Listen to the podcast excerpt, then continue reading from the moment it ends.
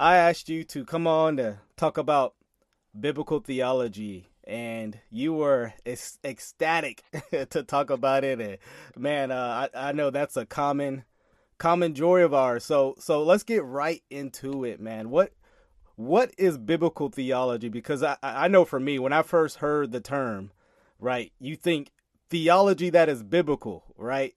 Um, and that's not exactly what biblical theologians are getting at. And so, what's biblical theology, and how does that differ from other systems of hermeneutics? What a good question, brother. And you're right. That is the common assumption. That was the assumption I had. It's just theology that's biblical. And although it's true, it is theology based on scripture, based on the Bible. Biblical theology is the discipline uh, of studying God's word as the Lord has revealed himself from Genesis to Revelation. Mm-hmm. And so when we think about uh, Reformed theology, we're oftentimes introduced to Reformed theology in systematic theology, studying the different topics of the Bible, right. thinking of uh, a circle, how this doctrine fits together with this doctrine, and so on. Biblical theology is actually looking at scripture as an unfolding story. And so it keeps in mind a linear the linear timeline where the Lord has progressively over and uh, more and more continually revealed his plan of salvation concerning Christ from Genesis uh, to Revelation. Mm-hmm. And so this idea of biblical theology uh, became um, uh, really crystallized and, and clarified by theologians like uh, Geerhardus Vos, who taught at Princeton Theological Seminary. He was a part of Old Princeton, along with B.B. Warfield and others when it was strong. Right. Uh, and then some of his students um, who learned under him continued teaching it. Um, and I've been blessed to study God's Word at Westminster Theological Seminary, where biblical theology is uh, really central uh, and I'll just say, as a pastor, it's crucial for preaching. Hmm. Uh, because this past Sunday I preached on Genesis chapter 18, mm. and I not only preached uh, what was going on in the text uh, for Abraham and Sarah at that moment as the Lord came down as a man, as a in a Christophany to appear to Abraham, um, but how that passage fit together in God's one uh, story of salvation fulfilled mm. in Christ.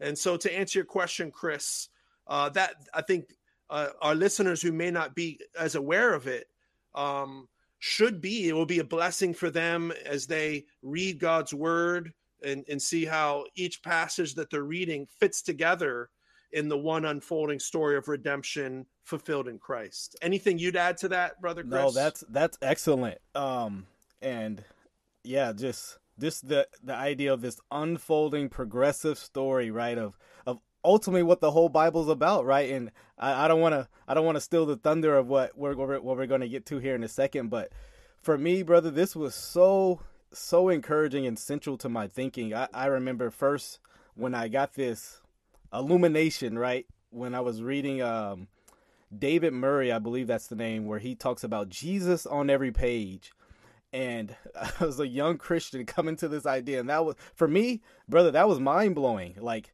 what does the garden have to do with Jesus? You know, and you know all, all those themes, right? Like, you can go through the Old Testament, and I would encourage any young preacher, any young theologian, like if they're struggling with a text, we we could simply ask the question, "How does this point to Christ?" Right, and yes. make that connection. And so, man, I think that's excellent. Um, so you wrote an album really stressing this. Um, if for those who do not know, uh, Timothy Brindle, he is a, a Christian artist, um, and he wrote an album and also a book dealing with the unfolding, the the unfolding mystery of Christ, essentially, right?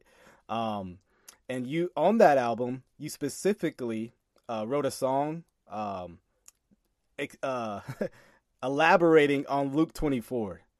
Um, and the central point of Luke 24 is that the Old Testament is about the death and resurrection of Christ. Can can you elaborate on how this is the case? Absolutely. You know, it's um, one of my favorite chapters in the Bible because we have the author of Scripture himself, mm. right? God the Son, uh, telling us what His book is all about, his His Bible, right? And uh, it's amazing. He is quite clear that he is the the subject of the Old Testament. Mm. Uh, we'll look at First Peter one later in, in other passages that show he's the author of the Old Testament along with the Father and the Spirit, as everything that each person in the Trinity does, uh, the other person is is is uh, doing it with him. Uh, but it's really amazing that in Luke's uh, gospel, uh, Jesus is raised from the dead, as he is in all the gospels, but he puts a special emphasis on the Old Testament fulfillment uh, through his his death and resurrection. And so in Luke chapter 24, there are two disciples walking on the road to Emmaus. They don't recognize our Lord who's been raised from the dead. Uh, and you, it's quite clear they doubt. Uh, the lady disciples, uh, the women followers of Christ, who told these two men that they uh, have seen the empty tomb, they've heard that Christ is alive, and it's very interesting that in verse 25, Jesus says, O foolish ones and slow of heart to believe what the women eyewitnesses have said? no. Slow of heart to believe all that the prophets mm. have spoken. Mm. Was it not necessary? And this word here, necessary, means it's something that had to happen, something that had to be fulfilled. Was it not necessary that the Christ, Jesus calls himself the Messiah, the anointed one, should suffer these things and enter into his glory. And beginning with Moses, Genesis through Deuteronomy, and all the prophets, Joshua all the way through Malachi, he interpreted to them in all the scriptures the things concerning himself. Wow. And so Jesus is, he rebukes these disciples, not because they didn't believe the eyewitnesses, which they should have, but he's saying just as sure, if not more, is the Old Testament. And it's Moses, the prophets. And as he goes on in the chapter, it's not only the five books of Moses, the prophets, also the Psalms, summarizing uh, the poetry and wisdom sections of the Old Testament. So Jesus is saying it isn't even just some parts of the Old Testament, it's all the parts right. that are about me. Uh, and it, it had to happen. It was promised, it was prophesied, it was foreshadowed, it was prefigured in types and so on. And so Jesus, he doesn't even give them the benefit of the doubt. You know what? Maybe you guys just um, had the wrong hermeneutics professor. or maybe it's just that these things were so difficult to understand. I know you really wanted to. He says you are slow of heart, mm. dull of heart. And when he calls them foolish, he's basically saying you're unbelieving. Mm. And so it, it isn't an intellectual or academic issue. It's a it's a moral theological suppression of what was super clear. And so our Lord uh, then begins to unpack for them how the Old Testament is about him in in all of its parts. And so that's just a brief overview answer, brother, but uh, that's what our Lord is so adamant about in in Luke chapter 24. No, that's that's that's good. Uh, let, let's so let's move into this. So in in your second verse, you kind of unpack some things right there. Um, if I can quote you, you say, um, when when dealing with this this issue of Luke twenty four and uh, forty six, you say, uh, is he just pointing to a couple of scriptures we call messianic that give us a prediction? like Isaiah chapter 53 and per- perhaps Psalm 22 and Psalm 16 specifically, right? Like is is Jesus when he says just, you know, the the the uh, you know, to Moses and the prophets, is he just referring to a couple of verses? Um you seem to think or you seem to believe that many people have minimized Christ and like we, we, we only have just a few texts that that are clearly messianic, but uh, could uh, could you elaborate one how that's not true from Luke from from uh 44 through 46 uh for us please? Yes, brother, I'd love to. And so in verse 45, Jesus opens their minds to Mm. understand the scriptures. And that's very similar to verse 27. He interpreted uh, the scriptures to them. And so we have the author of the Bible also is the one illuminating and making clear the scriptures. And essentially, what Jesus does for his disciples here is what his Holy Spirit does for you and I, Chris, and for every believer uh, as we read his word prayerfully. It's the Spirit who illuminates the word. But it's striking that in verse 46, Jesus says to them, Thus it is written. Now, this phrase, thus it is written, this, this, uh, uh, very important Greek word, a comparative conjunction, houtos. It often uh, can be translated in this way it is Right. written, or in this manner it is written, or so it is written. And usually, when thus it is written is used, then it gives a quotation. Uh, thus it is written in the prophet Isaiah. Thus it is written in the in the prophet Hosea. Uh, thus it is written in Moses, and so on. But Jesus doesn't give a specific quote here.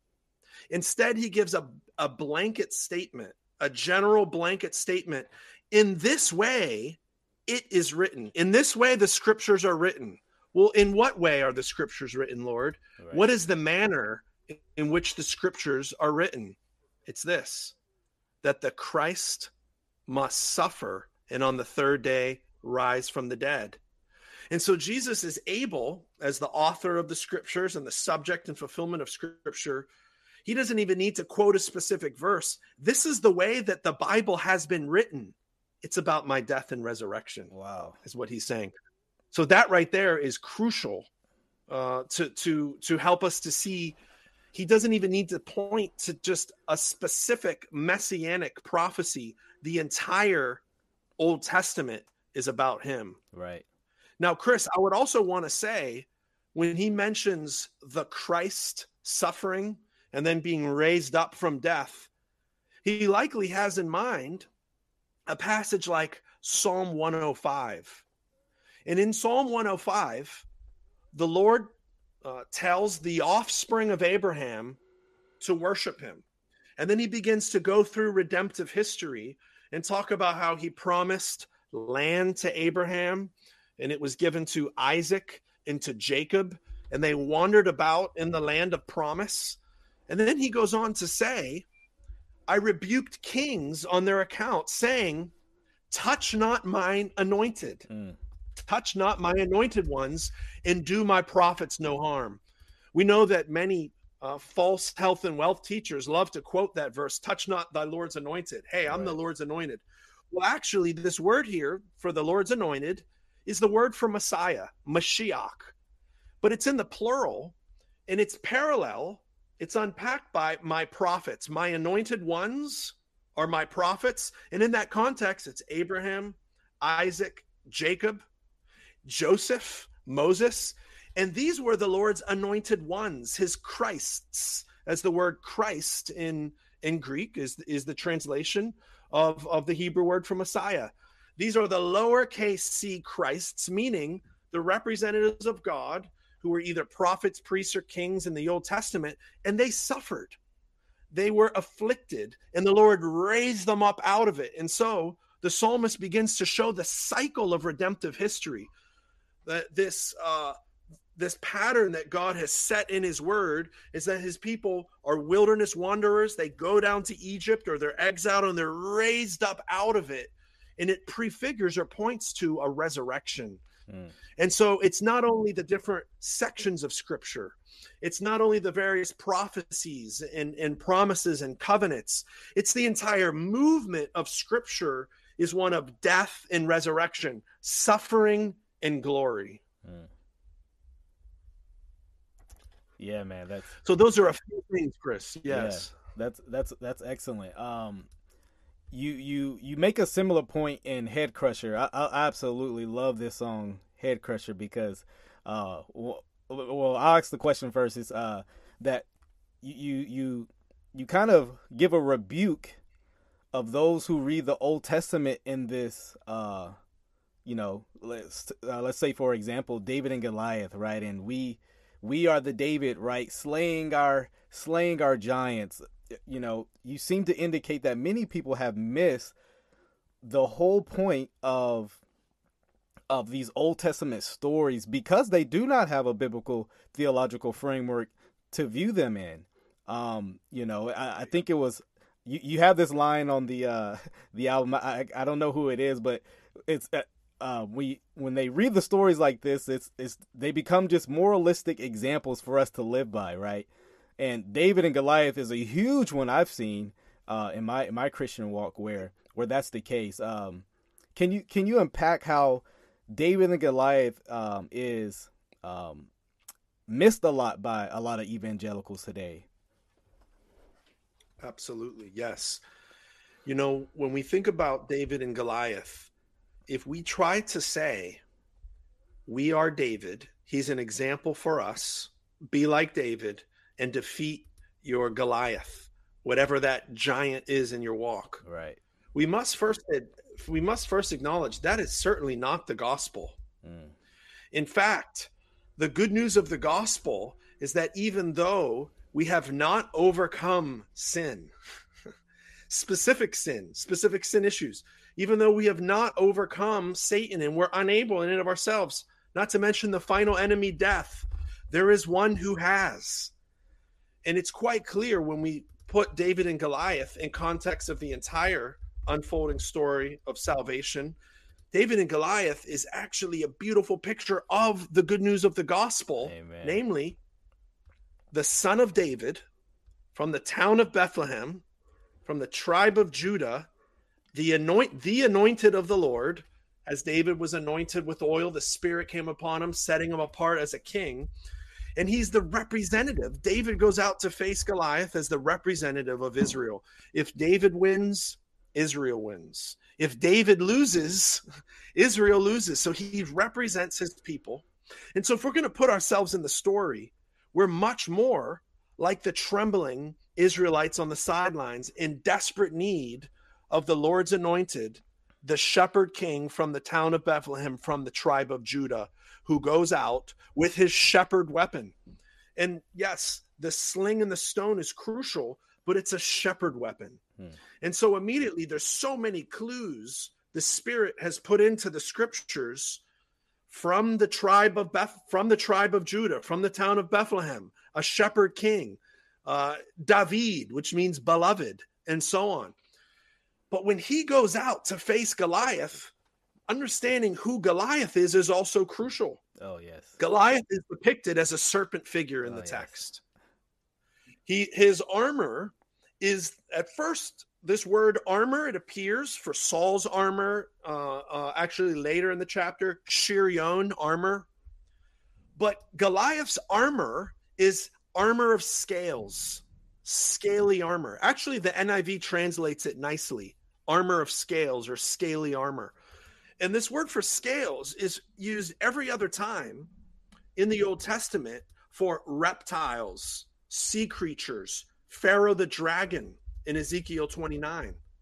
And so you already have uh, a, a, a pointer to the fact that Goliath is depicted as a beast. Also, brother Chris, Goliath as a giant, he's a descendant of the Nephilim, who then um, become the Anakim. The Nephilim are before the flood, uh, uh, uh, a people who are a huge people who are an offspring of the serpent people, uh, children of the devil, as Jesus says, unbelievers are in John 8. But these beastly people are those that the Israelite spies are terrified of yeah. Whenever they go and spy out the land in the yeah. Book of Numbers. Um, Goliath embodies uh, these Canaanite people groups, these idolatrous, wicked idol worshippers who offered their children into the fire, ancient Near Eastern abortions, who indulge in homosexuality, bestiality, and uh, all kinds of immorality, had multiple gods, wicked sinners whom the Lord commissioned Joshua and Israel to destroy and bring God's judgment on. But we know that the judges, they couldn't drive out these nations. And so here comes David coming up to Goliath, who embodies these stubborn, wicked Canaanite, uh, evil idolaters, but who are giants and who are essentially a picture of the serpent himself. Mm. And Goliath also likens himself uh, to a dog, although accidentally. Uh, David likens him to a bear or a lion that he struck down. And so, who is Goliath? He's the beast. And remember, Satan is the craftiest of the beasts. So, if David's a type of Christ, Goliath is clearly a type of Satan. Right. And Chris, I'm not making this up. This is what Jesus says in Matthew 12 and Luke 11. yes. He depicts this uh, David and Goliath story as being about him. First, you must bind the strong man. Goliath is called their strong man, by the way. You must bind their strong man. You must bind the strong man and go in and strip him of his armor. That's exactly what David does. Last point, brother Chris. How does David take out Goliath? It's the crushing of the head. Mm, yes. And we have this theme of crushing the head of the enemy, and to crush the to crush uh, an enemy's head in ancient Near Eastern culture means to give a lethal death blow to to take the power away from the enemy. And so when David crushes the head of Goliath and cuts off his head, there's much emphasis on the on on bringing destruction to the power of the enemy the head crushing of the serpent figure echoes back to the first promise of the gospel. Genesis 3:15 that the offspring of the woman will crush the head of the serpent. Not to mention, even in redemptive history, the offspring of the woman is the offspring of Abraham, the offspring of David is the Lord Jesus Christ himself. Chris, I don't know if you have the chart um, yes. Uh, that that shows how this unfolding the unfolding of the offspring promise itself uh, works out in redemptive history. Yes. But it'd be dope if you could pull that up. It's, it's it's on the screen now. Excellent.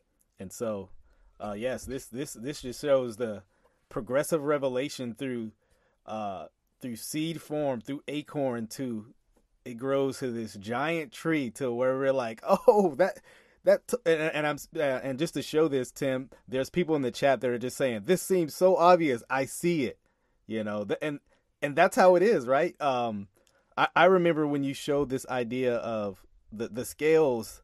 I was just blown away about this serpent-like figure of, of, of Goliath of, and we, we see that description in the book of Revelation with right the the Antichrist, right the the the, the beast-like figure, this you know, yeah. like you said, uh, there's this typology of Christ. There's also Satan has his types, right? And brother, that that was that was just mind blowing and so helpful. I don't know if you have anything else to add to that point. Yeah, I would like to add. Um, there's a good concern that God's people have to want to see David as an example, and so you can eventually get there, but you first have to take it to Christ so, for instance, we right. fight sin, but the only way we can overcome temptation, the only way we can resist the devil so he'll flee, is if the son of David, our shepherd king, has overthrown the enemy on our behalf, right? And so the only way I'm going to kill sin is if Christ has already broken the enslaving power of sin. Not to mention, Satan's the accuser. That's what his name means in Hebrew. Satan means accuser. I can't even uh, fight sin in my walk when I am weighed down by the accusation of guilt of sin. Christ has canceled that on our behalf. Brother Chris, we know about cancel culture. My favorite cancel culture is Christ, who has canceled the record of debt that stood against us by right. nailing it to the cross. And then he overcame death. And so, in the face of death, all of us are going to face death unless we're here when the Lord returns. We are going to deal with the ultimate final enemy, as Paul calls death in 1 Corinthians 15. How are we going to overcome death? It's only one overcoming in our place. So, yes, uh, David does overcome Goliath and he empowers us to fight our giants, but it's only through his power. So, another way to look at it is David overcomes the giant first. And then as you continue to read Samuel, when you get to Second Samuel, David has his mighty men. David's mighty men slay giants. In fact, one of David's mighty men slays Goliath's brother. Hmm. But first, the pattern is set by the Davidic king. Amen. And so, as Christ's disciples, we're his mighty men. And we and, and the Lord calls us to fight spiritual warfare, but we can only overcome if he's overcome first, which he has. And that's what our people need to hear. We have sheep, family members, friends, um, Christians who are uh, being crippled by the power of sin in, in, in, in all kinds of addictions. They need to hear the good news that Christ has not only uh, set us free from condemnation and guilt, but the enslaving power of sin. And David and Goliath just comes to us as a beautiful narrative uh, to paint that picture. Oh, absolutely. Um, so let's let's let's provide a, a little pushback, right? Because there are some people, because of their maybe their upbringing, who you kind of mentioned this in the song that that aren't comfortable with the language you're using, right? They uh, you, you mentioned it here in, in the line. So so just grammatical historical is actually deplorable if it doesn't point to him whose majesty is adorable, right? So can you can you break down for people what what what do you yeah. mean, right, when you mention that? Absolutely. Yes, so grammatical historical exegesis has been uh, perhaps the most well-known method of interpreting the Bible. And grammatical historical exegesis has great intentions because what it's saying is First, you need to study the grammar in the text, whether you're in Genesis, Joshua, Proverbs, uh, whether you're in Isaiah, Luke, uh, Romans, or Hebrews. You need to study the grammar. You also need to understand the historical context. And those are excellent, very important uh, pointers and uh, procedures for uh, explaining the scriptures, expositing the, the text. However, some folks try to say grammatical, historical is the right way to interpret David and Goliath. And so you can't say it's about Jesus. Right. You got to do grammatical, historical exegesis, is what they'd say. Mm-hmm. But I would, the, the pushback that I give in response is who wrote the grammar? Grammatical, gr- grammar. Who wrote the words? First Peter 1 10 through 12 said it's the Spirit of Christ who is in the prophets who move them to write the Old Testament. Hmm. So the grammar is Christian, is messianic, is Christ's grammar. He owns it, he inspired it, he wrote it, breathing through his inspired servants. Secondly, historical. It's redemptive historical. It's redemptive history.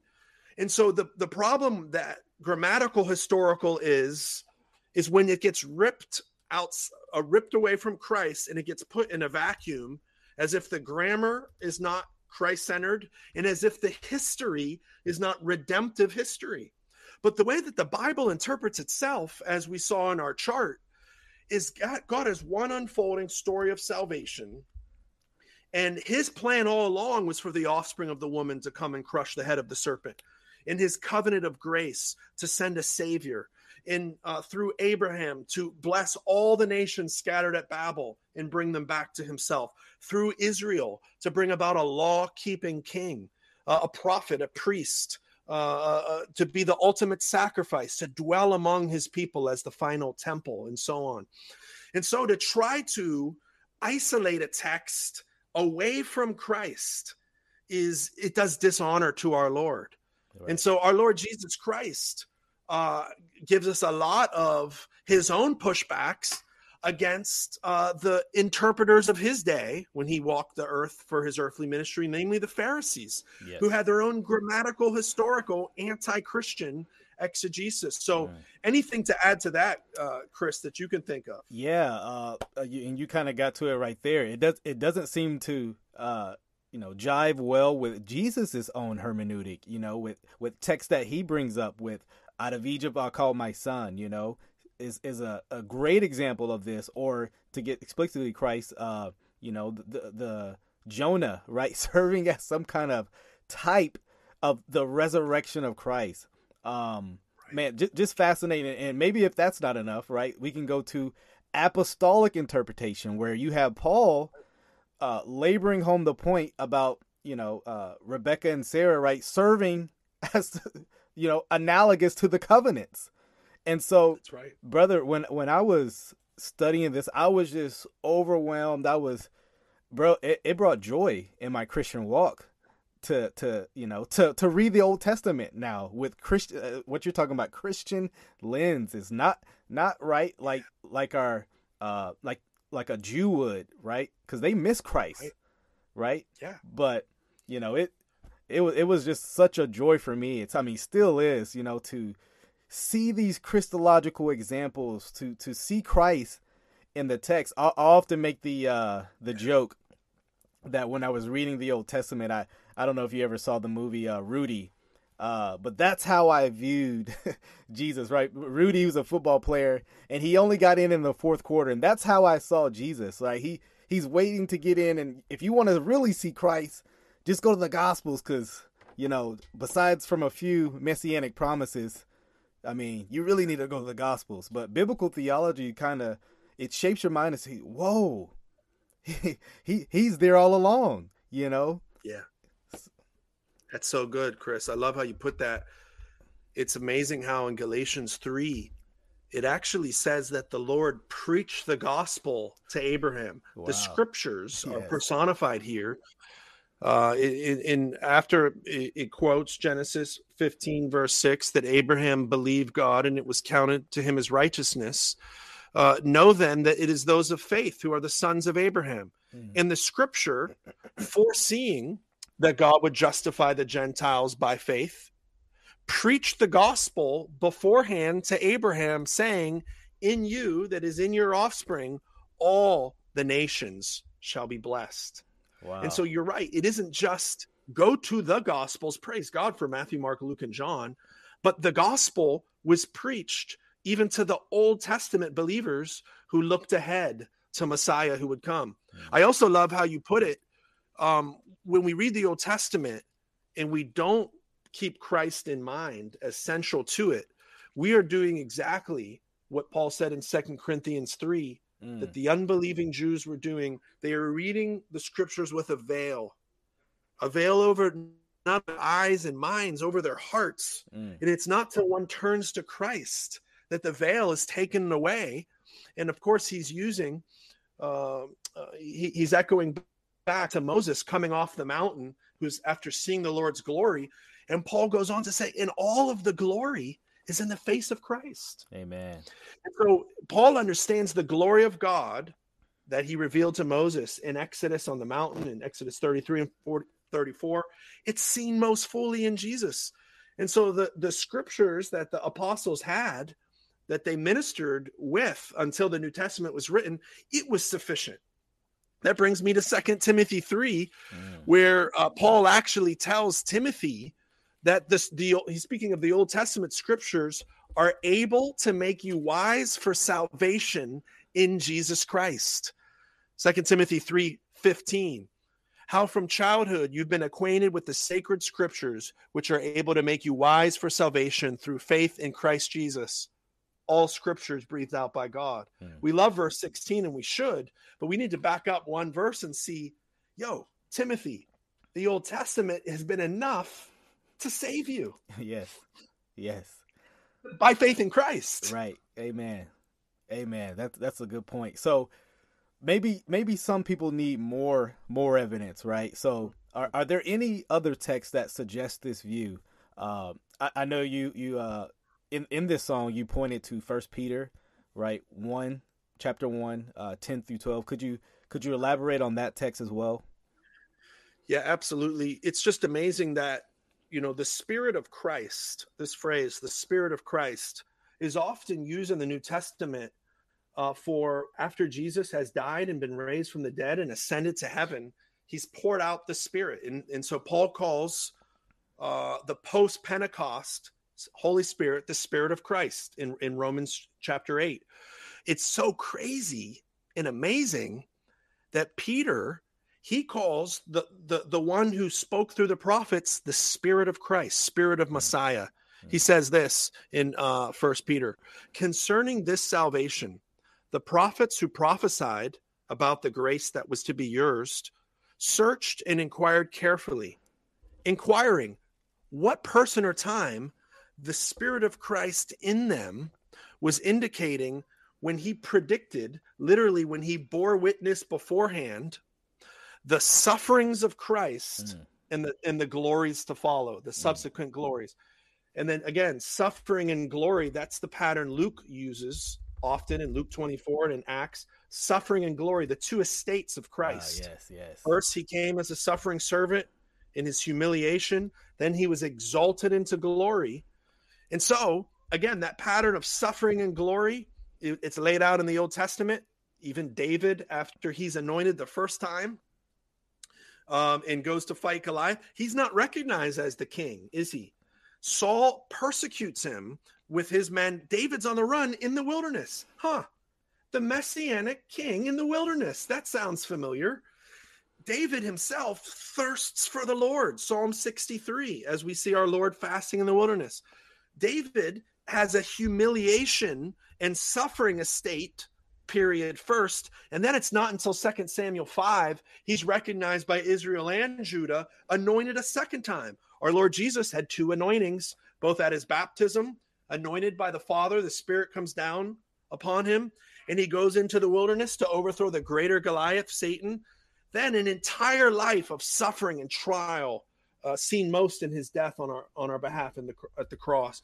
Then he's raised up and anointed a second time, just like David, uh, as it says in Acts two. The Spirit, uh, uh, the Father anoints Christ with the Spirit, who pours him out on his church. But the point in First Peter one, it's the Spirit of Christ who bore witness beforehand about the death and resurrection of Jesus, his suffering and glory. So it's the Spirit of Christ, referring to the second and third persons of the Trinity. And so it's not only Jesus as the subject or the focus of the Old Testament content, but the author, the writer of them. Mm. and so, Christians, whether you're Jew or Gentile, the Old and New Testament are Christian books. Amen. And so it's they're ours.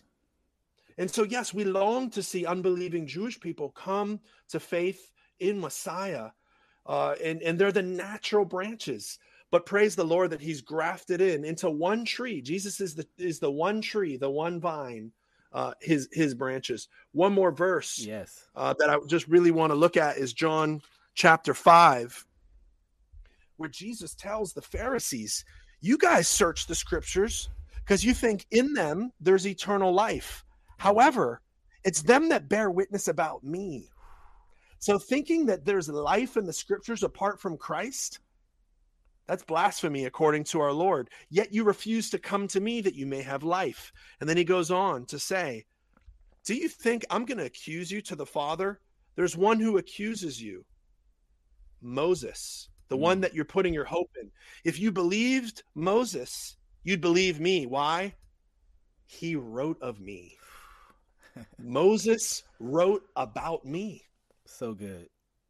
So good. Um, I mean, it, it, it, you know, it points us to, to Christ always. You know, we, we can never miss Christ with this lens. So, how about something, you know, because I, I think of my wife with times like this. You know, she's, I'll say something of this, and she's like, okay, okay, what's the practical application? Okay, right? You've, you've, you've brought me up to the highest of heavens, right? What's, what's the, um, the practical uh, view of this? Like, how how do we practically see this? Things like that, right? Yeah. That's a great question. Praise God for our wives, man, who who who are asking the right questions. Oh yes. and help us bring these things down to earth and bring them into our daily lives. Mhm. You know, the danger of not recognizing Christ as central to the Old Testament is that it's not practical because it brings about a, a handful of dangers. One, moralism. Mhm. Moralism is try harder Christianity.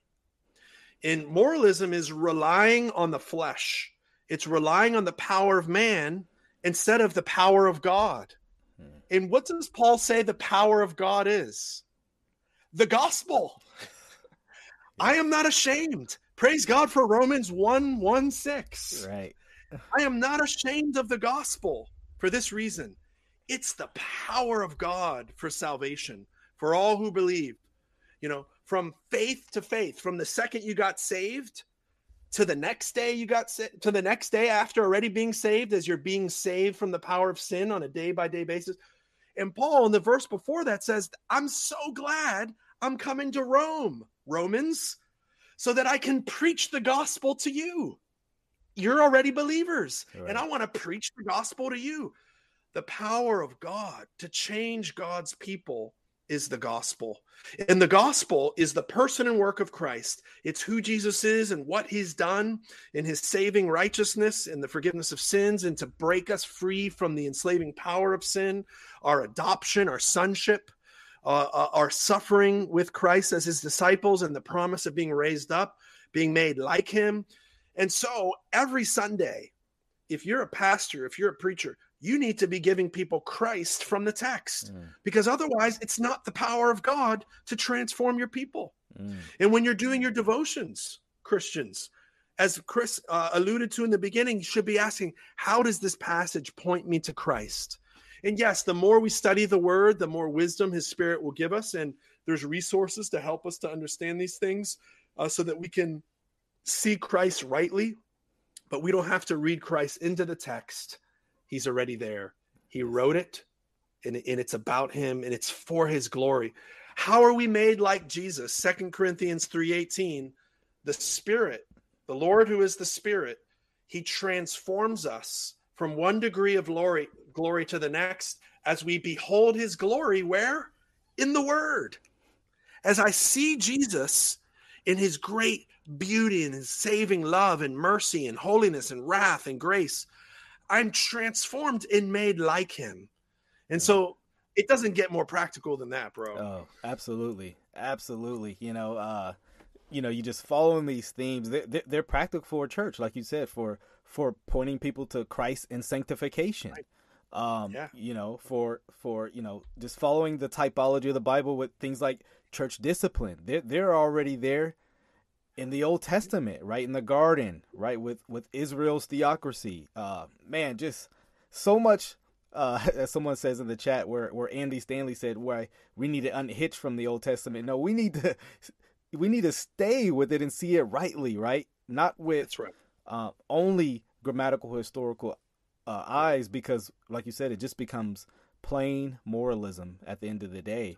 You know, just just be like the Israelites, be like David on, on this point, you know, and it's like you missed the point, you know. Uh, how would you respond to the accusation that okay, you're you're just I, I see what you're saying. Maybe I agree with your conclusion, but you're you're you're eisegeting to get there, right? You're you're uh, you're reading too much into these passages. How how would you respond to that charge from uh from people who generally have a historical grammatical approach? I would I would say, do they charge our Lord Hmm. the same? Mm. With all of the things we've looked at, is Jesus reading himself into Jonah? Hmm. You know, John chapter 12 says that Isaiah saw his glory when when our Lord was on the throne in, in Isaiah 6. So if if we're going to push that w- w- um, we're, we're going we're going to end up basically saying the apostles are wrong Yeah. but the apostles were speaking Christ's words.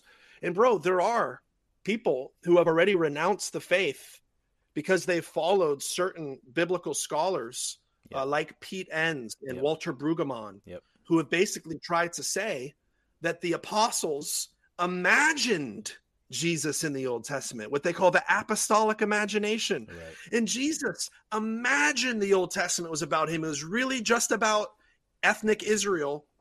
And Jesus basic and so and you know what? Those dudes are they're not in Christ. You're right. They- And and at the end of the day, uh, their hope is is in self. Right. And so I would just say, um, our our Lord and his uh, his inspired apostles and, and New Testament writers give us the lenses for how to rightly understand the the the new the, the Old Testament. And we yes, the Old Testament has been fulfilled. And so we we need to understand um, there is uh, a, a distinction um, between the Old and the New Testament there are certain things that have been fulfilled to the point of being abolished like the sacrificial system and so on um, and so we're not saying we need to rebuild a temple because guess what christ has already christ is the temple in his church by his spirit we're not saying we need to reinstitute the sacrificial system that would be blasphemous to the once for all sacrifice of Christ, and so on. Uh, and so we we have um, arrived at a place in the new covenant church where we don't have to go backwards. That would be redemptive historical uh, downgrade, retrograde. Right, right, right. If You'd be going from the iPhone to the flip phone, you know, and, um, and so on. However, we need to the, the the more we understand the Old Testament, the better we'll understand the New Testament because it's the primary background. And our Lord is painted in the colors and hues and um in imagery of of the Old Testament. And so the more we know the Old Testament, the better we'll understand the New Testament, the better we'll know Christ himself. Oh, yeah, excellent excellent point. Um like I said, and I, I believe if if one was to, to just just follow Jesus' conclusions, right? follow the apostles' conclusions, who whom the faith is based on Christ, right? He's our omniscient Lord, right? Follow his right. follow his hermeneutic, and you'll you will you will see a lot of these things, you know. I love that, bro. Yeah. So uh so what what what about this? So are are there any resources that could cuz some people I mean I know when I I I'll give you one. Re- I'll give someone one resource. I start first started reading Kline, and I was just like, ah, you know, like who is this guy, you know, and and it was it was something hard to digest, right? Um, he he speaks in a foreign language sometimes, so so m- maybe we can do this some some things that can stretch people's mind, right? Like the Klines and someone that can speak in layman terms, right, to the yeah. person who's not maybe the the the the, the house mom, right? Like what right. what could help her? Things like that. Yeah. Yes, Edmund Clowney um, is a really helpful um, biblical theology teacher. Yes. In the book that you have there, K Dub, that's what I primarily recommend, man. Yes. That's the that's the real unfolding, by the way. That's right. uh, unfolding mystery uh, is written for lay people, and yet it is by no means shallow. It is so rich, and so he shows how uh, the Old Testament is about Christ on its own terms. And so once you've gone through that, uh, then you might be ready for New Testament biblical theology by G.K. Beale. Uh, yes. um, yep, and the commentary on the New Test the, the, the, New Testament use of the Old Testament, which K Dub has behind him by Beale and Carson, is super duper helpful. And and so I would say that's you know both from easy to then more medium to hard reading but super rich. And then I'd eventually really encourage folks to read Biblical Theology, Old and New Testament by Geerhardus Vos. As I always love to say, Vos is boss. That's right. Uh, and so those are some helpful resources. And, you know, again, you mentioned um, the book, The Unfolding, based on the album or the album based on the book. Um, it's just been a blessing to teach it in, in Sunday school at, at the church where I'm pastoring. Mm. Um, and so if you are edified by the songs on the unfolding album to, to, to really dive into the word that's the purpose of the unfolding book that's right uh, another resource is uh I, am sure you've heard of him uh, lane tipton uh he's he came to our church recently and man it just the uh the study of Harmageddon, right? The mountain theme of the Lord was was so encouraging to our church that pe- people are still talking about it, just because Wow. It was so excellent. Uh, one of the things I, I enjoy by your album is that I'm still listening to it to to digest a lot of it because it's that heavy. It's it's it's that in depth on on a lot of these biblical themes that you know. To be honest, growing up, I never I never even considered you know some of these reflections, and so I mean, you know, you have 14 minute songs on there and I'm I'm still listening to to hear about the glory fire, right? And things like that and following the the glory cloud as uh Kline using Kline language right there. Uh right. it's it, it's so in depth. It's so in depth. Praise the Lord, bro. And that's just the goodness of the Lord's word, man. And it's just skimming the surface. And it will literally take us all eternity uh, for our Lord to continue to unpack the glories of Christ in his word. And It'll be amazing. We'll get new revelation then. We have all the revelation we need, all the special revelation we need in the scriptures. When our Lord returns, it's the revealing or the revelation of our Lord. And he'll give new revelation to us, the, the living Christ himself, Emmanuel, God with us, shining forth in his glory. Uh, we in our family devotion tonight, uh, one of our sons, our, our, our nine year old, he's, you know, is that all that the angel says? The the, the seraphim? Does he is is all he says is holy, holy, holy? Doesn't he get tired of, of saying saying that? And my wife said, "Son, he can only say that. Mm. That's all he wants to say mm. because of how glorious the Lord's holiness and beauty and goodness is as, as, he beholds him. And so, yes, man, the Lord is good. To him be the glory, K Dub, as as your sign says in the back, Soli Deo Amen. Gloria. Amen. Any any uh any advice you would give uh to someone um you know maybe this is the first time they're they're hearing about biblical theology in in, in this manner of way um like I said, any any advice or encouragement you would give them personally as as they journey through some of these yeah. Old Testament texts? Anything helpful for them you would give them? Yes, great. Um, um, that's an excellent question, bro.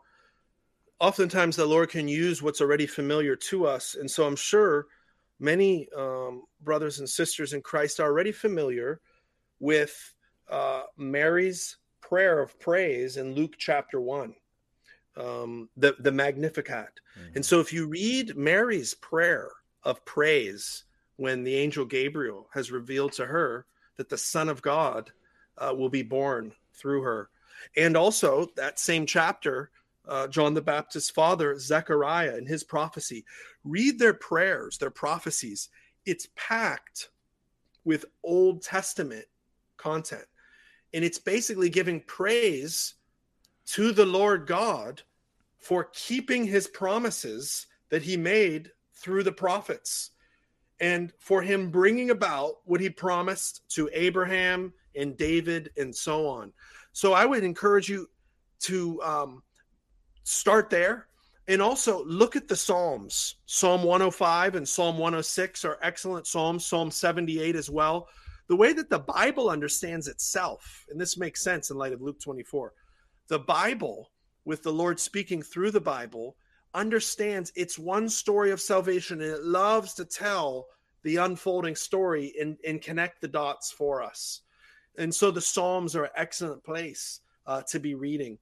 Matthew 1 1, again, if you don't mind putting up that chart one more time, yes. Brother Chris, the very first verse in the New Testament is biblical theology redemptive historical biblical theology. Uh, the book uh, uh, of the genealogy of Jesus Christ, son of David, son of Abraham. And so the very we love John 1 1 and we should. We love other verses, we should, but but the Lord in his sovereignty and his providence has the very first verse of the New Testament be one that connects the dots backwards to uh, not only God's promise to raise up an offspring or son from David, but also to Abraham. And Matthew is essentially saying, This is the one. He's the one all along that God has been promising. And so I would just say, begin to notice it as you read his word. Lastly, look at the sermons that the apostles preach in the book of Acts. Oh, yes. Acts 2, Acts 3, Acts four and five, and even in their prayers. Um, uh, Stephen's sermon. I, I was just gonna go there. Yeah. Paul's sermon, Acts 13. Man, what do they do to show Messiah, to show Jesus as Christ? They point you to the Old Testament and they connect the dots. And Paul will even go so far as to say, guys, why are you trying to kill me? I'm just preaching to you the hope of Israel, mm. the resurrection the hope of Israel has been the resurrection all along. So, yeah, bro, you know, we, yep, there's great resources that we mentioned, eh, which you mentioned, and I'm so glad you've dived into yourself, K Dub. But again, the word does biblical theology for us. This yes. is this is God's idea. Yeah, just just read the read the Bible, right? Essentially, it's like you'll get biblical theology, right? It's like someone else has to give you another hermeneutic, right? But right. if if you read the Bible, you'll you'll see it. And so, yeah. man, uh, Tim, man, thank you for coming oh, on. Uh, I, I'm just so encouraged with with all the things you're doing and and and the biblical theology from the album. It it, it for me, I'll say why also I enjoy the album. It it explained a lot of the things I was struggling with with with Kline. right with with with Vos, and it was like, oh, okay, okay, this is what this is what they were saying, and so um, for all those listening, um, check out Timothy Brindle's album, The Unfolding, cause, and just continue listen and continually just digest what's being told because it is an album of biblical theology that will that will help you if you continue to mm-hmm. listen to that. Praise God, K Dub, and praise God for your ministry, bro, and your faithfulness to the Lord by His Spirit. The Spirit bears the fruit of faithfulness. It's encouraging to see you clinging to the Lord Jesus, man. Amen. And may He continue to bless uh, your ministry, your family, and your work, bro. It's just yes. a pleasure to co labor with you and look forward to more yes. opportunity. Yes. Well, thank you all for watching. You guys know how we do it. Till the next time, y'all, grace and peace.